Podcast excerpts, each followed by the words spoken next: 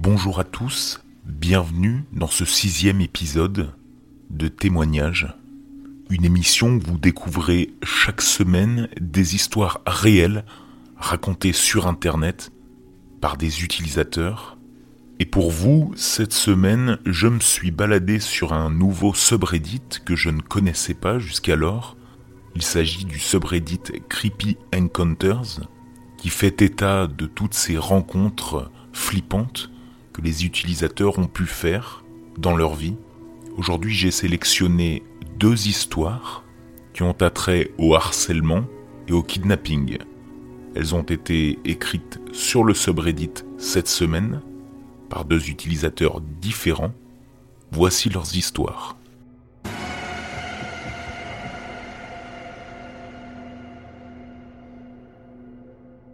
C'est long, mais je peux encore me souvenir de tout ce qui s'est passé. C'était au début des années deux mille, et je me promenais dans le quartier de ma cousine. J'essayais de trouver dans quel appartement elle habitait. Pour faire simple, au bout de chaque rue, il y avait des appartements rouges et un peu plus proche, des appartements blancs. Ma tante nous disait toujours de ne jamais aller jusqu'aux appartements blancs parce que ça faisait trop loin de là où elle habitait. Je suis sûr que la description que je viens de faire est très confuse, mais de toute façon, vu que je cherchais ma cousine, parce que c'était l'heure du dîner, je n'ai pas fait attention à l'endroit où je me suis rendu. J'étais juste pressé de la trouver. Tout à coup, j'ai entendu un « Hey !» crier.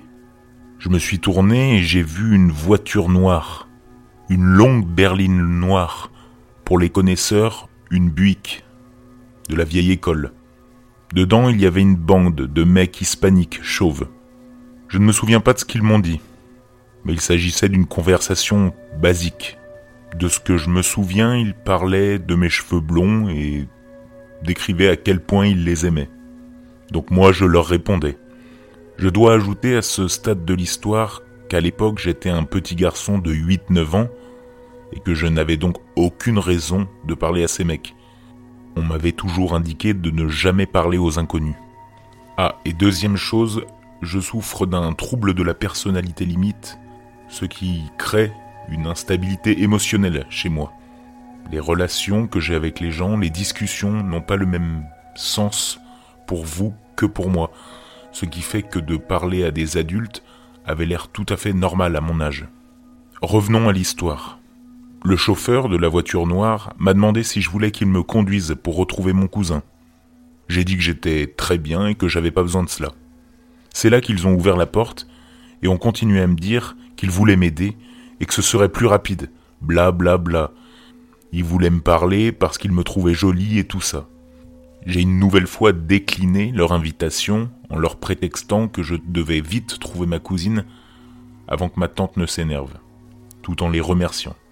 Le seul gars qui était à l'arrière a commencé à sortir de la voiture, tout en me poussant, me disant de monter, de venir faire un tour avec eux. Avant que le type ne s'approche trop de moi, j'ai entendu ma tante crier le nom de ma cousine et de mes cousins, et je l'ai vu se tenir juste là devant sa porte. J'ai regardé le gars qui marchait vers moi et les autres gars dans la voiture. À ce moment-là, je ne savais pas si je devais courir, répondre ou faire quoi que ce soit.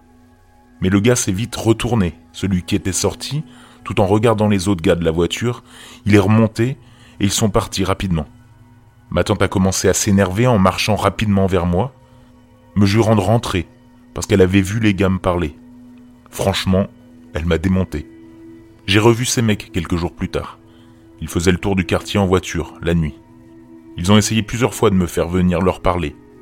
Heureusement pour moi, je suis toujours resté dans le jardin de ma tante. Et chaque fois, je les ai ignorés.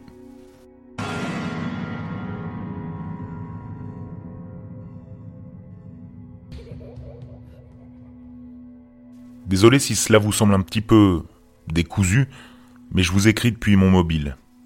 Il y a plusieurs années, je crois entre deux mille onze et deux mille douze, je vivais dans une ville appelée Dixon, située dans le Kentucky, aux États-Unis. Là-bas, il y a une population estimée à environ huit cent quatre-vingt-sept habitants. J'avais ma maison là-bas. Elle était positionnée étrangement. La porte principale faisait face au jardin, entre la route et la maison. Et à côté de la porte, il y avait une énorme fenêtre, assez grande pour que quelqu'un puisse entrer. Cela me donnait toujours l'impression que quelqu'un pouvait entrer par effraction. Ma chambre était juste en face de la porte, dans le couloir.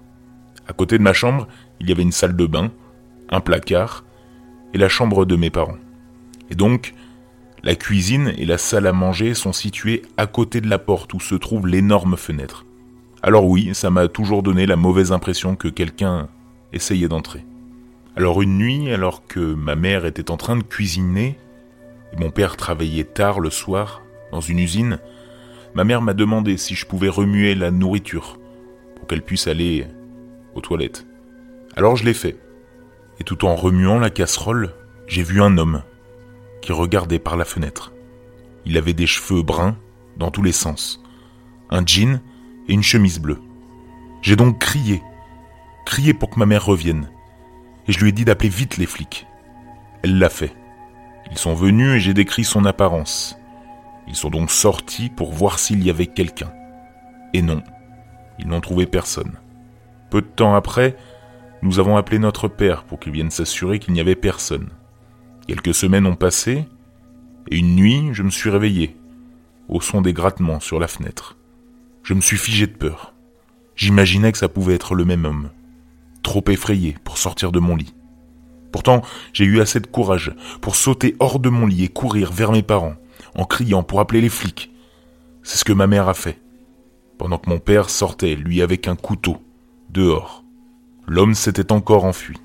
Ensuite, trois ou quatre voitures de police sont arrivées. Alors j'ai décrit aux inspecteurs les traits du visage que j'avais vus, pour qu'ils puissent faire un portrait robot. Ils ont ensuite fouillé toute la ville, et ils l'ont finalement trouvé. Ils l'ont donc arrêté.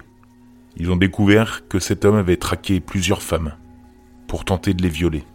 Donc même si votre ville est sûre, même si votre ville est petite, soyez toujours sur vos gardes.